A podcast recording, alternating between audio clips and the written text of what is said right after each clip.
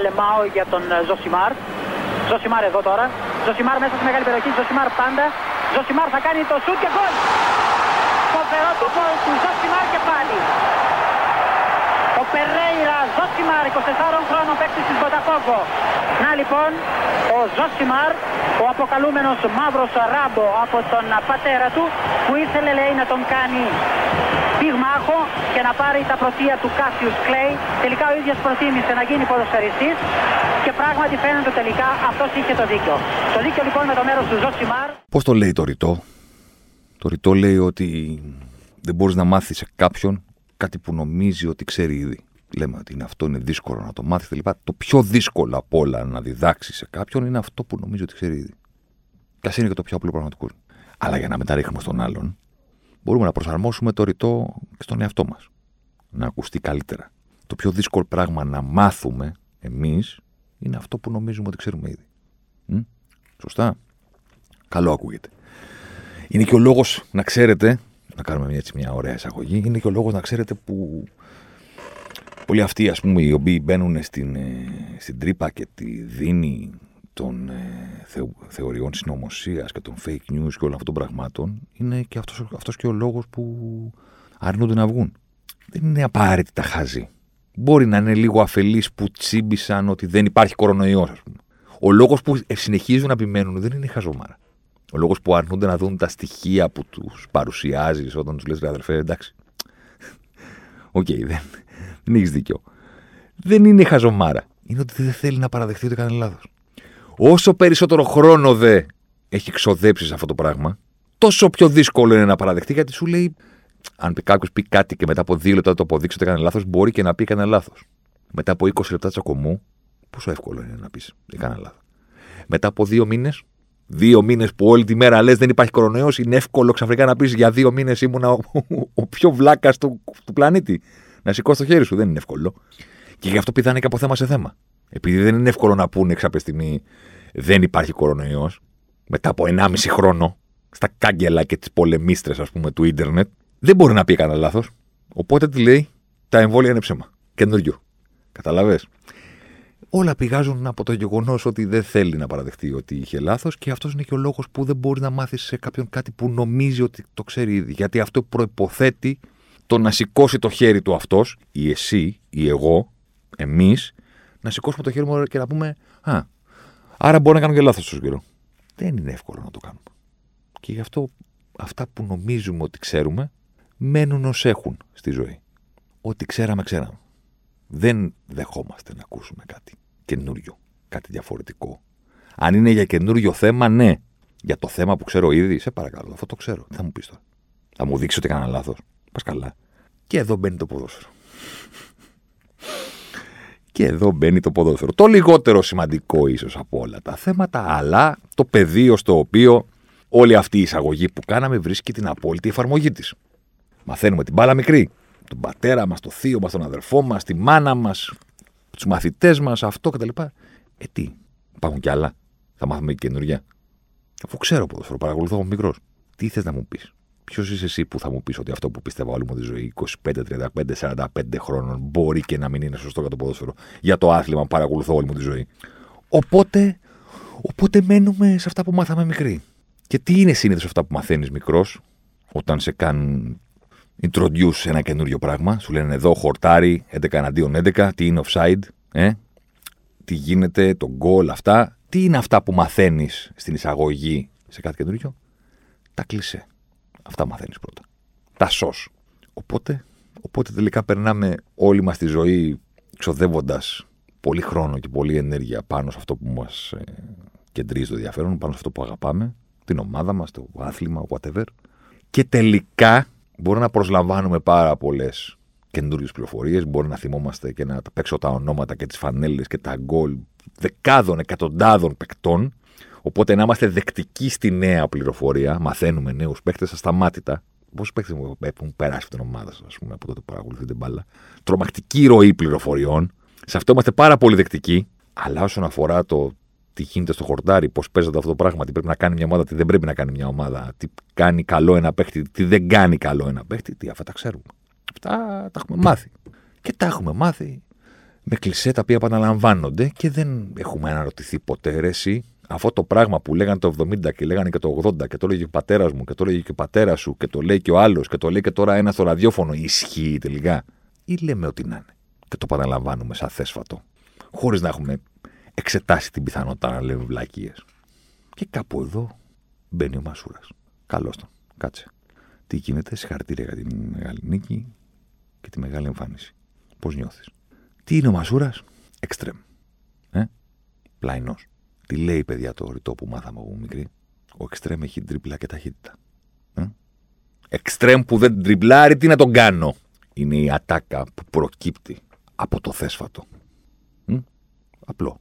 Τι να τον κάνω; Εγώ ξέρω ότι παίχτες αυτό. Πάντα ο Ολυμπιακός στα άκρα είχε ποδοσφαιριστές που και συμπληρώνεις το κλισέ. Παναλαμβάνεις τη διδαχή.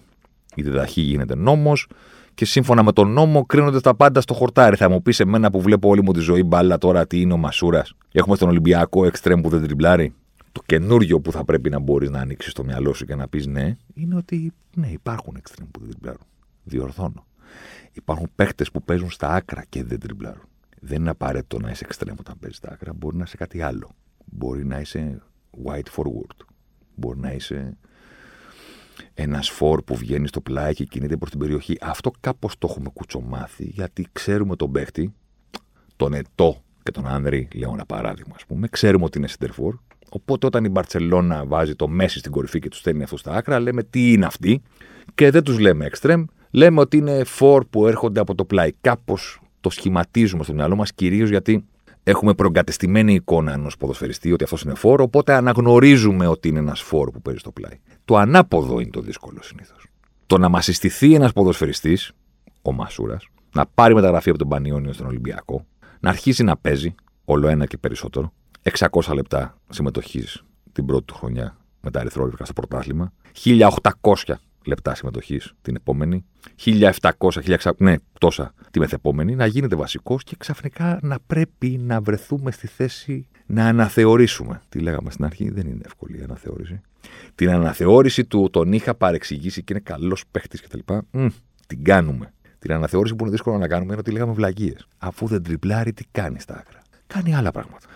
Μπορεί να είναι ο Μασούρας, μπορεί να παίζει στα άκρα του Ολυμπιακού και μπορεί να μην τριπλάρει. Αλλά μπορεί να κάνει φανταστικά δεκάδες άλλα πράγματα στον αγωνιστικό χώρο. Δεν είναι talk of the town ο Μασούρας πλέον αυτή τη σεζόν. Ο Ολυμπιακός ξεκίνησε το πρωτάθλημα με τον Ατρόμητο έμεινε στο 0-0. Πήγε να παίξει με τη Λαμία εκτός, έβαλε ένα γκολ σε με κεφαλιά και ένα γκολ μπουχαλάκι, χτύπησε μπάλα κόντρα, ρε, ανέβηκε στο καλώδιο, ξαναχτύπησε και πήγε γκολ. Δύο μάτς πρωταθλήματος, επιθετικός του Ολυμπιακού, γκολ δεν είχε. Δύο μάτς. Δεν έπαιζε ο Μασούρας. Επιστρέφει ο Μασούρας. Ξεκινάει το μάτσο με τον Απόλωνα, 7ο λεπτό, γκολ Μασούρας. 1-0.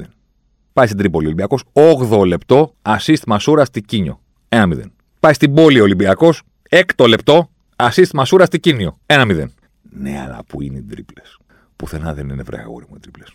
Ούτε πρόκειται να έρθουν ποτέ. Δεν θα τις κάνει ποτέ ο Μασούρας. Δεν είναι δουλειά του.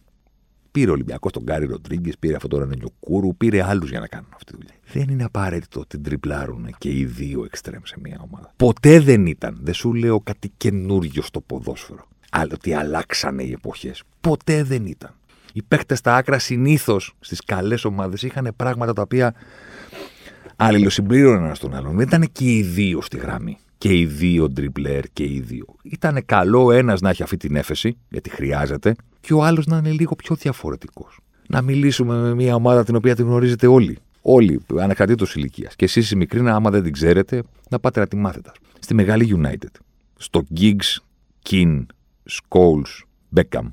Σε αυτή την τετράδα μέσων που είναι σαν τη βίβλο, ας πούμε. Είναι σαν, σαν να είναι βγαλμένη από, τα, από το πιο αρχαίο βιβλίο του Αγγλικού ή και όχι, και του παγκόσμιου ποδοσφαίρου. Γιατί το λέω από τη βίβλο, γιατί ήταν textbook. Ήταν τέσσερις ποδοσφαιριστές οι οποίοι ήταν, λες, ήταν βγαλμένοι από τους κανόνες κατευθείαν. Ο Κιν ήταν ο runner. Καλά, έκανε και πολλά άλλα πράγματα ο Ρόι Κιν, αλλά εν πάση περιπτώσει στο μυαλό μας τον έχουμε σαν αυτόν που έτρεχε περισσότερο. Πάσαρε κιόλας και πατούσε και περιοχή, αλλά το νούμερο ήταν ότι εμείς τρέχουμε, καλύπτουμε και σκοτώνουμε όποιον περνάει από δίπλα μας. Ναι, ναι. Ο Σκόλς ήταν πασέρ. Δεν κάνουμε και πολλά άλλα. Δεν τρέχουμε με την μπάλα. Δεν τρέχουμε χωρίς αυτήν. Μας τη δίνουν πάσα, μας τη δίνουν πάσα, μας τη δίνουν πάσα. Όλες τις πάσες του κόσμου γιατί χτυπάμε την μπάλα Με φοβερό τρόπο. και τι λέει μετά, η διοίκηση και είχε στα άκρα Giggs και Beckham. Ναι, αλλά όχι. Το Giggs είχε στα άκρα. Ο Giggs ήταν ο extreme της United. Ο Beckham δεν ήταν ποτέ στην καριέρα του extreme. Έπαιζε δεξιά. Άλλο αυτό. Κάποιος που παίζει δεξιά μπορεί να είναι πάρα πολλά πράγματα. Εκτός από extreme. Ο Μπέκαμ δεν ήταν extreme. Ο Μπέκαμ ήταν ο πιο πλήρης μέσος από τους υπόλοιπους τρεις και από τον Γκιν και από το Σκόλ. Είχε πνευμόνια, είχε μαρκάρισμα, είχε κουβαλήματα μπάλας και είχε και το πιο εκπληκτικό δεξιπόδι εκείνη την εποχή στον κόσμο. Στην πραγματικότητα ήταν αυτό που λέμε wide midfielder. Ήταν κεντρικός μέσος, μέσος, χαφάρα, πώς το λένε, ο οποίος έπεσε στο πλάι. Αυτό. Giggs δεν ήταν. Ο Giggs έπαιζε τη γραμμή. Ο Giggs ήταν εξτρέμ. Ο Giggs τρίμπλαρε. Ο Μπέκαμ δεν τρίμπλαρε κανέναν. Ο Μπέκαμ μάρκαρε όλο το γήπεδο, πατούσε όλο το γήπεδο και είχε και ένα φοβερό δεξί πόδι. Και όπως συνηθίζω να λέω, εκείνη την εποχή το να ανοίγεις τηλεόραση τότε που ξεκίνησε το συνδρομητικό και μπορούσαμε να βλέπουμε Premier League και να μπορείς και να πετυχαίνεις τη United να μην κερδίζει. United Southampton 1-1 στο 60. Δεν υπήρχε καλύτερο θέμα από το να παρακολουθήσει αυτό το μισάωρο ποδοσφαίρου. Γιατί έβλεπε τον Μπέκαμ να είναι σε όλο το γήπεδο. Και να κάνει τα πάντα μέχρι να βάλει ένα γκολ United και να το πάρει. Δεν ήταν extreme. Πάμε στο άλλο αρχέτυπο τώρα. Που προφανώς και αυτό το γνωρίζετε όλοι. Ολυμπιακός. Ε, ρε, εκείνη την εποχή ήταν που είχαμε άκρα, ρε. Τζόρτζεφ Γιανακόπουλο. Ναι, αλλά όχι. Ο Τζόρτζεφ έπαιζε τη γραμμή. Ο Γιανακόπουλο δεν ήταν έξτρα. Ο Γιανακόπουλο πήγαινε στον κόλ. Ο Γιανακόπουλο πήγαινε στην περιοχή. Ο Γιανακόπουλο δεν έβλεπε τον αντιπάλο και έλεγε Φέρτε μου την μπάνα να τους περάσω όλους. Την έδινε δίπλα το μυαλό του Στέλιου ήταν να κρατήσουμε την μπάλα στην επίθεση και να πάμε στην περιοχή να το βάλουμε. Και επειδή ακριβώς ο κεντρικός πόλος του Ολυμπιακού ήταν από την απέναντι πλευρά, πιο πολύ, υπήρχε και ο Γιωργάτο. Τι Γιωργάτο και Μαυρογεννίδης τώρα, δηλαδή που τους βάζουν κάποιοι στην ίδια πρόταση και λέγαμε και back φοβερά Γιωργάτο Μαυρογεννίδης. Ναι, βάλε 4-5 τελείες πριν να αναφέρεις το όνομα του Μαυρογεννίδη στην ίδια πρόταση με αυτού του Γιωργάτου. Δεν είναι το ίδιο πράγμα τώρα, μην τρελαθούμε. Που λένε ε, πώς το λένε, Μήκονο Σαντορίνη Πάρος. Και λες εντάξει, την πάρω ότι την κολλάς. Δηλαδή, τι δουλειά έχει με τη Μήκονο και τη Σαντορίνη; Μισό λεπτάκι. Επειδή είναι κοντά και επειδή ταιριάζουν στο στίχο των τραγουδιών και κουρασιέρα θα σε πάω κτλ. Τι τη βάζεις την πάρω; Ότι είναι στην ίδια κατηγορία με τη Μήκονο, έχεις τρελαθεί; Κάπως έτσι. Λέει, είχαμε, λέει, Γιουργάτο Μαυρογεννίδη. Ναι, εντάξει, καλός ήταν ο Μαυρογεννίδη, χαίρομαι πολύ. Γιουργάτος δεν ήταν. Ε. Ούτε το 1 τρίτο του Γιουργάτου δεν ήταν ο Μαυρογεννίδη. Όχι το μισό του. Ακριβώς λοιπόν επειδή χάρη στο Γιωργάτο Τζόρζεβιτ που αρκούσε μόνο Τζόρζεβιτ, αλλά πόσο μάλλον τώρα, ας πούμε, να υπάρχει και ο άλλος από πίσω, επειδή ο πόλος του Ολυμπιακού ήταν αριστερά, η μπάλα ήταν από εκεί. Οπότε όλο το υπόλοιπο γήπεδο γέρνει. Μαζεύεται προς την μπάλα. Οπότε πού βρισκόμαστε εμείς, ως Στέλιος Γιανακόπουλος, στο κουτί. Στο κουτί, στο κουτί, στο κουτί, συνέχεια. Εκεί. Γκολ, γκολ, γκολ, γκολ. Γιανακόπουλος ξεκίνησε την καριέρα του στον Ολυμπιακό το 96 τη χρονιά που προχώρησε, ας πούμε, ο Ολυμπιακός στο να επιστρέψει στους τίτλους και να χτίσει τη δική του δυναστεία. Το καλοκαίρι του 96 ήρθε στον Ολυμπιακό. Ε, 7 γκολ την πρώτη χρονιά, 4 τη δεύτερη και μετά σε όλες έκανε διψήφιο αριθμό γκολ σε όλες τις οργανώσεις. Σε πρωτάθλημα και Ευρώπη χωρίς να μετράω το κύπελο. Δεν το μετράω το κύπελο. Πρωτάθλημα Ευρώπη. Διψήφιος. Πάντα. Για πείτε μου εσείς, ήταν extreme επειδή έπαιζε στα άκρα. Κυνηγός ήταν. Κυνηγός. Πού έπαιζε, τι με νοιάζει εμένα. Κυνηγός. Στον γκολ ήταν το μυαλό του. Πώς θα πάω στην περιοχή να το βάλω. Πώς άφησε τον Ολυμπιακό δηλαδή. Τι έκανε στο τελευταίο του μεγάλο παιχνίδι. Στην περίφημη Ριζουπολή, ας πούμε. Δεν πήγε στην περιοχή και το βάλε. Ένα γκολ έβαλε ο Ολυμπιακός από στην κανονική ροή του παιχνιδιού σε εκείνο το 3-0. Τα άλλα ήταν από στιμένες φάσεις. Κόρνερ και φάουλ. Ένα γκολ έβαλε στην κανονική ροή. Ποιος το βάλε; Παπ, παπ, το κόλλησε. Με 15 γκολ στο πρωτάθλημα άφησε τον Γιαννάκοπουλο Ολυμπιακός. Πριν πάει στην, ε, στην Πόλτο. 15 βάλε εκείνη τη χρονιά. Ήταν extreme. Δεν ήταν. Νομίζατε ότι ήταν. Ξαναπάμε στον κύριο Μασούρα. Γιώργο, καλησπέρα. Σε παραμέλησαμε λίγο, αλλά πρέπει να κάνουμε μια εισαγωγή και να αναφερθούμε στο παρελθόν. Ο Μασούρας δεν είναι extreme. Ο Μασούρας είναι ένας πάρα πολύ καλός ποδοσφαιριστής, ο οποίος έχει πάρα πολύ συγκεκριμένο ρόλο στον Ολυμπιακό και αυτός ο ρόλος του μεταξύ είναι και πάρα πολύ δύσκολος. Και γι' αυτό είναι πολύ καλός ποδοσφαιριστής, γιατί ανταποκρίνεται στο έπακρο. Τι είναι ο δύσκολος. Ο Μασούρας παίζει τα άκρα και η δουλειά του είναι να πηγαίνει στον κουλ. Το έχουμε πει δεν ξέρω πόσες φορές σε podcast της προηγούμενης σεζόν. Το έχουμε κάνει θέμα δεν ξέρω πόσες φορές στο Σπόρ 24. αξίζει να το κάνουμε άλλη μία. Ο Μασούρας ήταν στην, ε, στο περσινό πρωτάθλημα ο νούμερο ένα ποδοσφαιριστής του ελληνικού πρωταθλήματος, όχι του Ολυμπιακού, του ελληνικού πρωταθλήματος, όσον αφορά την ταυτόχρονη παρουσία στα γκολ και τις assist. Ο πιο απειλητικός παίκτης του πρωταθλήματος όσον αφορά τα expected goals ήταν φυσικά ο Λαραμπή. Ο πιο απειλητικός παίκτης του πρωταθλήματος όσον αφορά τις expected assists, δηλαδή τη δημιουργία, ήταν ο Φορτούνης. Κανένα από τους δύο δεν κερδίζει ο Μασούρας. Άμα ενώσεις όμως την απειλή με τη δημιουργία, τα expected goal και τα expected assist και μου πεις στο σύνολο αυτών των δύο πραγμάτων, ποιος είναι πρώτος, πρώτος ο Μασούρα. Ο παίκτης δηλαδή από, τα, από το οποίο τα πόδια είναι πιο πιθανό να δεις να μπαίνει ένα γκολ ή να βγαίνει μια assist σε αγώνα ελληνικού πρωταθλήματος είναι ο Μασούρας. Άμα σου πούνε θα δεις 90 λεπτά ελληνικού πρωταθλήματος, ο παίκτης που είναι το πιο πιθανό να δεις από τα πόδια του ή γκολ ή assist σε ένα παιχνίδι είναι αυτός. Κι ας μην τριμπλάρει. Κι ας μην σας γεμίζει το μάτι. Κι ας πρέπει να έρθει, ξέρω εγώ, η Φενέρα, ας πούμε. Κοντρόλ με το ένα πόδι, βολέ με το άλλο για το 0-2. Σουτ για το 0-3. Ασύ το 0-1. Πρέπει να έρθει αυτό το ματ για να καταλάβετε ή να καταλάβουν κάποιοι, εν πάση περιπτώσει, ότι αυτός που δεν τους γεμίζει το μάτι είναι συνέχεια εκεί. Εκεί. Στο τελευταίο χτύπημα της μπάλας. Είτε για την assist, είτε για τον γκολ. Στο τελευταίο χτύπημα. Ε, εγώ δεν θέλω εξτρέμ να τριπλάρει. Ξέρετε πόσες τρίπλες έκανε ο Μασούρας στο περσινό πρωτάθλημα; Κανονική περίοδος και playoff. Δύο. Ε, δύο θα κάνω κι εγώ. Δηλαδή, εννοώ ότι αν παίξω 1600 λεπτά, ρε παιδί μου, κατά τύχη μία φορά, δύο φορές θα περάσω κάποιον. Ε; Θα την πετάξω μπροστά, ρε παιδί μου, θα την προλάβω, θα κάνει ένα λάθος. Ε, δεν χρειάζεται να έχω τεχνική, θέλω να πω. Αντί να κάνω κοντρόλ, θα της δώσω μία, θα καταγράψει η στατιστική ότι πέρασε τον αντίπαλο. Θα κάνω. Είμαι γρήγορος. Δύο έκανε στις 11. Ο Μασούρας. Φέτος δεν έχει. Μηδέν. Ούτε στην Ευρώπη έχει κάνει. Μηδέν. Γιατί τον συζητάμε τότε; Αφού δεν έχει κάνει. Αφού οι εξτρέμ πρέπει να έχουν τρίπλα.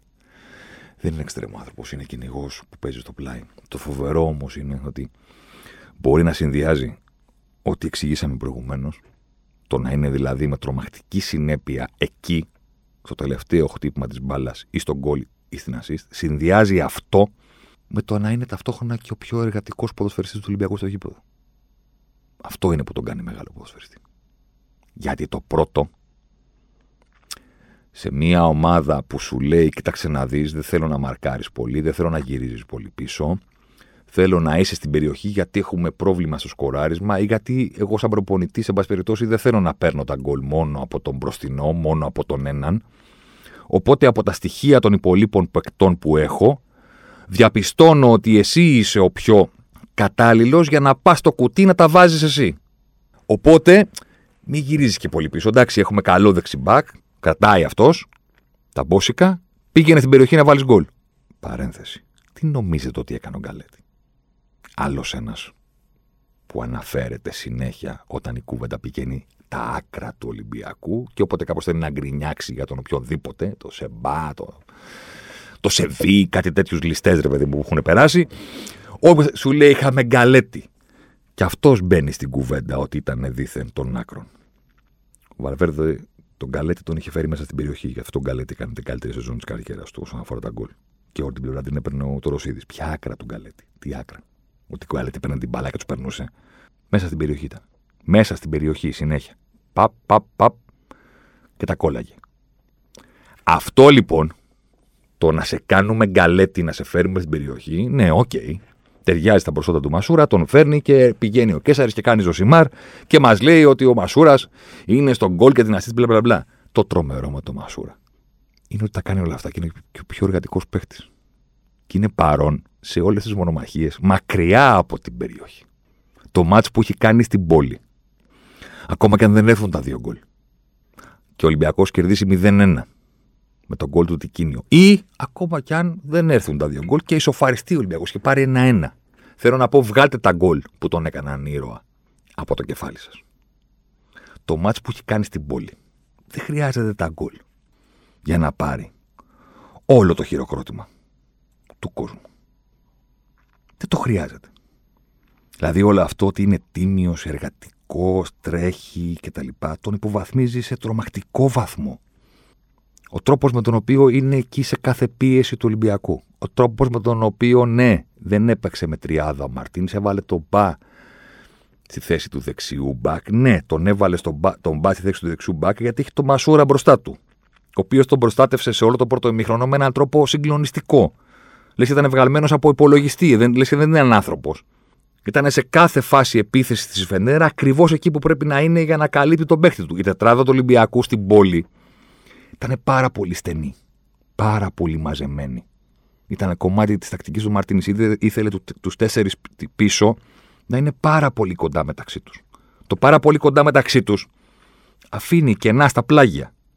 Ποια κενά; Πού. Μασούρας, όχι επειδή γυρνούσε, επειδή ξέρει κάθε φορά που πρέπει να βάλει το σώμα του, που πρέπει να σταθεί, να μην πέρασει κάθετη. Θα βγει ο μπα προ τα μέσα, θα είναι κοντά στον ε, στόπερ, θα αφήσει κενό σε σχέση με την πλάγια γραμμή του κηπέδου και αυτό το κενό το καλύπτει ο Μασούρας. Και όχι αναγκαστικά επειδή θα γυρίσει τέρμα πίσω και θα γίνει μπακ. Επειδή ξέρει κάθε φορά που να βρίσκεται. Αυτός λοιπόν που τρέχει, πιέζει, μαρκάρει και σας κάνει να λέτε τίμιος και εργατικός, κάνει όλα αυτά τα πράγματα πολύ μακριά από την αντιπάλη περιοχή. Άρα, άρα δεν θα έπρεπε να βάζει τόσο πολλά γκολ. Άρα θα έπρεπε να ερχόμαστε εδώ και να κάνουμε ένα podcast και να λέμε ρε παιδί μου, εντάξει, πώς περιμένετε να βάλει γκολ, τόσα πολλά γκολ να σποδοφεριστεί όταν η ομάδα του ζητάει να είναι τόσο μακριά από την περιοχή. Και αυτός ο εξαιρετικός αθλητής που λέγεται Μασούρας, πέρα από τα υπόλοιπα προσόντα, έχει και τα σωματικά προσόντα, έχει και τα ψυχολογικά προσόντα. Έχει και ό,τι χρειάζεται να πει: Θα κάνω και αυτή τη δουλειά. Θα είμαι και στην περιοχή και θα έχω και γκολ και θα έχω και assist. Ευχαριστώ πάρα πολύ. Τα κάνω όλα και συμφέρω. Όλα όμως. Όλα. 13 γκολ, 6 assist πέρυσι στο ποτάλημα με κινήσεις που δεν είναι extreme, αλλά είναι κυνηγού. Φοβερή παρουσία και στον γκολ και στη δημιουργία. Κανονικά γκολ, ε, όχι με πέναλτι. Κανονικά. Από αυτά που αποδεικνύουν το τι ποδοσφαιριστής είσαι. Τα πέναλτι, άμα θέλει προπονητής, θα δίνεις έναν άλλον. Τα βαράει άλλος. Δεν αποδεικνύουν κάτι όσον αφορά την παρουσία σου στο σκοράρισμα. Γκολ μετράνε, νίκες δίνουν. Δεν είναι κάτι που σε χαρακτηρίζει σαν ποδοσφαιριστή. Το να βαράς τα πέναλτι, άμα θέλει ο προπονητής, θα δίνει αλλού. 13 κανονικά γκολ και έξαξε στο πρωτάθλημα. Αυτά είναι τα νούμερα. Σε τι ηλικία, στα 26. Εντάξει. Πότε πέρασε τα 13 γκολ ο Γιανακόπουλο, το πρωτάθλημα έκανε 15 την τελευταία του σεζόν. Πόσο χρόνο ήταν ο Στέλιος τότε, το 74 αν γεννηθεί ο Στέλιος. Τα έκανε το 2002, στα 28. Τις προηγούμενες σεζόν είχε 11. Πότε πέρασε τα 10 γκολ ο Γιανακόπουλο στο πρωτάθλημα, με πέναλτι. Ε. Αλλά τώρα βαρκέμαι να το ψάξω ποια ήταν τα κανονικά του γκολ και ποια όχι. Α πούμε ότι όλα ήταν κανονικά. Τα 10 γκολ ω τέλειο στο πρωτάθλημα τα πέρασε το 2000, 2001. Τη σεζόν δηλαδή που μπήκε ως 26 άρης στον Ολυμπιακό. Άλλο κλισέ του ποδοσφαίρου, να σου το πω και αυτό. Κι άμα ήταν καλός, δηλαδή, εγώ γιατί δεν έχω δει τίποτα από εκείνον. Πόσο χρονών είναι; Πήραμε το Μασούρα, πόσο χρονών είναι; 1 Ιανουαρίου του 1994 έχει γεννηθεί. Τον πήρε ο Ολυμπιακός για να παίξει όταν γινόταν 25-26. Τι είναι αυτά, 25χρονου παίζουμε, παίρνουμε. Ένα ταλέντο να πάρουμε. 25 χρονών δηλαδή τι θα κάνει. Η ακμή των ποδοσφαιριστών τα καλύτερα τους χρόνια είναι από τα 26 μέχρι τα 30-31. Πλέον βέβαια υπάρχουν φοβεροί ποδοσφαιριστές πάνω από τα 32. Τους ξέρετε, δεν χρειάζεται να τους αναφέρω. Έχει αλλάξει ο τρόπος που γυμνάζονται, ο τρόπος που τρέφονται, ο τρόπος που προφυλάσσονται. Έχει παραταθεί, ας πούμε, η άκμη της καριέρας τους. Παραμένει ο κανόνας ότι τα καλύτερα χρόνια είναι πριν. Είναι μετά, μετά τα 25-26. Εκεί μπαίνεις στα καλά σου χρόνια. Το τι συμβαίνει πριν από τα 26 δεν έχει κανόνα. Δεν έχει. Δηλαδή, σταματήστε να βγάζετε θεωρίες για την ικανότητα ενός ποδοσφαιριστή ανάλογα με το τι σας έχει δείξει και την ηλικία του. Υπάρχουν κάποιοι που από τα 19 χαλάνε τον κόσμο. Ναι. Υπάρχουν και κάποιοι που μέχρι τα 21-22 δεν τους ξέρει κανένας. Δεν υπάρχει κανόνας σε αυτό. Ο κανόνας είναι από τα 26 μέχρι τα 31 είναι τα καλύτερα χρόνια της ηλικίας, το peak της καριέρας ενός ποδοσφαιριστή. Αυτό ισχύει. Το τι είναι αυτός ο ποδοσφαιριστής, η καριέρα του, οι αριθμοί του, τα νούμερά του πριν τα 26, κανόνα δεν έχει. Θέλετε να κοιτάξετε σε ποια ηλικία ο Ντροκμπά πέρασε τα 10 γκολ πρωταθλήματος; Ο Ντροκμπά. Άμα σας το δείχνανε 22 χρόνια, θα λέγατε τι είναι αυτό, ρε. Όχι, δεν θα τον θέλατε στην ομάδα σας. Όχι να σας πούνε ότι αυτός ο ποδοσφαιριστής, ρε παιδί μου, θα τα κατακτούσε όλα στην καριέρα του. 22 χρόνων. Είναι μικρός. Όχι, σύμφωνα με τα δεδομένα σας δεν είναι. Θα έπρεπε 22 χρόνων να, να δείχνει. Εσείς νομίζετε ότι επειδή ο Τσάβη και ο Νιέστα, ρε παιδί μου, παίξανε μικροί στην Παρσελώνα, που όντως παίξανε μικροί στην Παρσελώνα, ότι έγιναν βασικοί αμέσως. Δεν έγιναν. Έπαιξαν στα 17-18. Πήραν συμμετοχή. Το να γίνουν βασικοί και να μην βγαίνουν ποτέ ήρθε αργότερα. 22, 23, να μεγαλώσουμε, να γίνουμε. Βγάλτε τους κανόνες από το μυαλό σας ότι θα έπρεπε να έχει δείξει. Εγώ ξέρω ότι οι Έλληνες ποδοσφαιριστές που έκαναν καριέρα στον Ολυμπιακό τα τελευταία 10-20 χρόνια, η συντριπτική πλειοψηφία τους ήρθε στον Ολυμπιακό μετά τα 24-25. Ψημένη, έτοιμη. Είχε σεζόν πίσω του ο Τωρασίδη. Είχε σεζόν πίσω του. Ο Μανιάτης που δεν σας γεμίζει το μάτι, άμπαλους και τέτοια, ναι.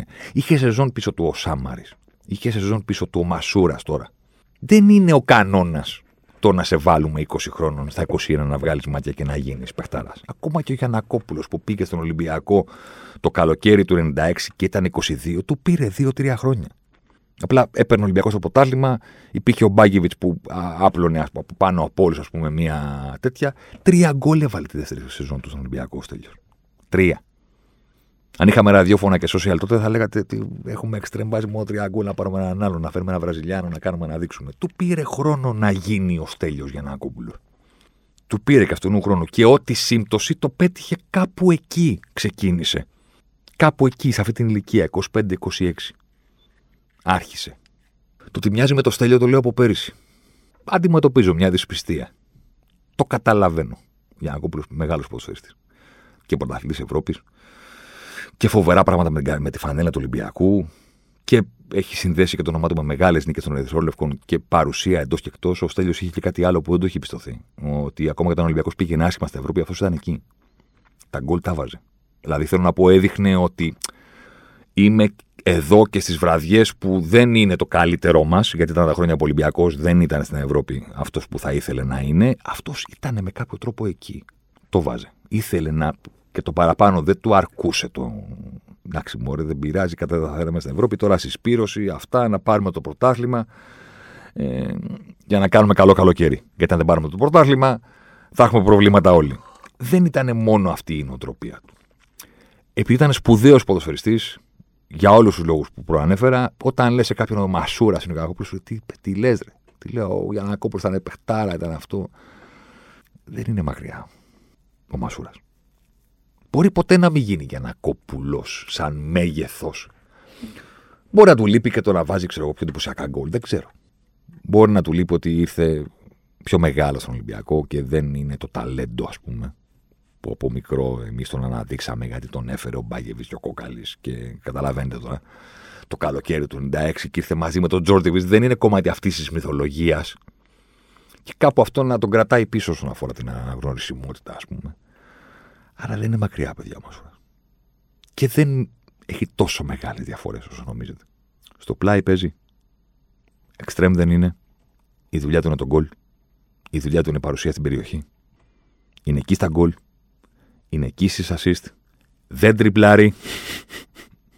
δεν πειράζει. Και ίσως να είναι και πιο εργατικός στο γήπεδο. Απλώς νομίζω ότι έχει έρθει η εποχή πλέον που αυτή την εργατικότητα και αυτή την τακτική συνέπεια και αυτό το τρέξιμο και αυτές τις πιέσεις και αυτά τα πνευμόνια δεν θα πρέπει να τα συζητάμε για να πούμε είναι τίμιος. Θα πρέπει να τα συζητάμε για να πούμε ρε εσύ πώς έχει για γκολ και assist. Ενώ ταυτόχρονα είναι τόσο μακριά από την περιοχή. Μήπως είναι φανταστικός ποδοσφαιριστής. Φοβερός ποδοσφαιριστής. Σύγχρονος ποδοσφαιριστής. Γιατί στο σύγχρονο ποδόσφαιρο είναι πολύ λίγοι αυτοί που λένε Εγώ κάνω αυτό, αδερφέ, πότε μη μου ζητάς άλλα στο κήπο. Ο Σαλάχ είναι πρώτος κόρος στη Λίβερπουλ. Άλλος εξτρέμ. Ο Σαλάχ είναι πρώτος κόρος στη Λίβερπουλ. Υποδέχεται την μπάλα πάνω στη γραμμή και βοηθάει και το Μίλνερ σε κάθε φάση για να μην αποβληθεί απέναντι στο Ζαχά και τον οποιοδήποτε άλλον. Δεν είναι world class για τα γκολ μόνο. Είναι world class επειδή μπορεί να βάζει τα γκολ και να κάνει και όλα τα υπόλοιπα μαζί και κανονικά δεν θα έπρεπε με τον ίδιο παρόμοιο, δεν λέω ότι ο Μασούρας είναι ο Σαλάχ, με τον ίδιο παρόμοιο τρόπο ο Μασούρας δεν θα έπρεπε να έχει αυτά τα νούμερα. Αφού κάνει αυτή τη δουλειά. Κι όμως τα έχει. Μήπως είναι πολύ, πολύ καλύτερος ακόμα και από αυτό που παραδέχεστε τώρα ξαφνικά επειδή είναι ο ήρωας της πόλης. Μήπως τελικά αυτό το αιώνιο γκολ του Ελαραμπή στο Emirates που έδωσε το δικαίωμα στον Ολυμπιακό να πει σήμερα το βράδυ αποκλείσαμε την Arsenal στο γήπεδο του, θα πρέπει να το γυρίσουμε λίγο πιο πίσω και να δούμε τι κάνει στα 25 του Μασούρας για να βγει αυτή η σέντρα. Ναι, εντάξει. Ο σκόρερ παίρνει την δόξα. Ναι, εννοείται το γκολ είναι του Λαραμπή. Ναι. Τι θυμάστε αυτή τη ρημάδα τη σέντρα; Όλοι εσείς που έχετε δει αυτό το γκολ ξανά και ξανά και ξανά, γιατί δεν το χορταίνετε και γιατί είναι μια πολύ μεγάλη στιγμή του, του Ολυμπιακού, της ομάδας που υποστηρίζετε. Τι θυμάστε αυτή τη σέντρα; Μήπως θα έπρεπε από τότε να κόψετε τα τίμιο και εργατικό και να αρχίσετε τα. Ο Μασούρας είναι συγκλονιστικός ποδοσφαιριστής; Και γι' αυτό ο Ολυμπιακός πήρε τον Γκάρι Ροντρίγκες που είναι η ταχύτητα, γιατί τι είπαμε στην αρχή, να μην μοιάζουν οι πλάγιοι σου. Ο ένας στην τρίπλα και στην μπουκα, ο άλλος στην περιοχή και στον γκολ. Ποτέ δεν μοιάζανε, παιδιά. Ούτε ο Γκίξ με τον Μπέκαμ, ούτε ο Τζόζε με τον Γανακόπουλο, ούτε ο Μασούρας με τον Γκάρι Ροντρίγκες. Αυτός είναι ο Μασούρας. Έχει την αναγνώριση πλέον. Το μάτς της πόλης είναι σφραγίδα, είναι τατουάζ. Είναι ανεξίτηλο. Ε, κάθε ποδοσφαιριστής το χρειάζεται για να εδρεωθεί ας πούμε στη μνήμη του κόσμου που λέει το κλισέ. Εγώ λέω ότι τώρα που ο κόσμος έχει μοιραστεί στο εγώ πάντα τα έλεγα για το Μασούρα και στο ε, πού είναι αυτοί που τον κράζανε, πού είναι πάντα ο ίδιος Δηλαδή κανένα αυτοί που το λένε αυτό είναι αυτοί που το έχουν κάνει συνήθως. Γι' αυτό και το θυμούνται. Εντάξει, αλλά είπαμε. Δεν είναι εύκολο να παραδεχθεί ότι κάνεις λάθος. Εγώ λέω ότι ακόμα και τώρα και λίγα λέμε. Γι' αυτό έγινε το podcast. Είναι... Και λίγα λέμε. Δεν θα έπρεπε αυτός που ντουμπλάρει το μπα να είναι στο δύο γκολ και μία στη. Δεν είναι εύκολο. Είναι τρομακτικά δύσκολο. Όταν το έκανε, θυμάστε την εποχή που το κάνω σε μπα και λέγανε εδώ πίσω μαρκάρι, αλλά τι να το κάνω που είναι τακτικά σωστός γιατί δεν βάζει γκολ. Ε, ο Μασούρας κάνει όλα τα πρώτα και βάζει και γκολ. Αλλά δεν του λέτε μπράβο γιατί δεν είναι 22, 23 και δεν σας γέμισε το μάτι στα 25 τον Πανιόνιο. Τώρα είναι 27. Τον Ιανουάριο γίνεται 28. 1 Ιανουάριο. Σε λίγο θα αρχίσετε την κουβέντα του μεγάλους. Καλό Σαββατοκύριακο. Αλεμάο για τον ε, Ζοσιμάρ. Ζοσιμάρ εδώ τώρα. Ζοσιμάρ μέσα στη μεγάλη περιοχή. Ζοσιμάρ πάντα. Ζοσιμάρ θα κάνει το σουτ και γκολ. Φοβερό το γκολ του Ζοσιμάρ και πάλι. Ο Περέιρα Ζοσιμάρ, 24 χρόνων παίκτης της Μποταφόγκο. Να λοιπόν, ο Ζοσιμάρ, ο αποκαλούμενος μαύρος Ράμπο από τον πατέρα του, που ήθελε λέει να τον κάνει πυγμάχο και να πάρει τα πρωτεία του Κάσιους Κλέι. Τελικά ο ίδιος προτίμησε να γίνει ποδοσφαιριστής και πράγματι φαίνεται τελικά αυτός είχε το δίκιο. Το δίκιο λοιπόν με το μέρος του Ζοσιμάρ.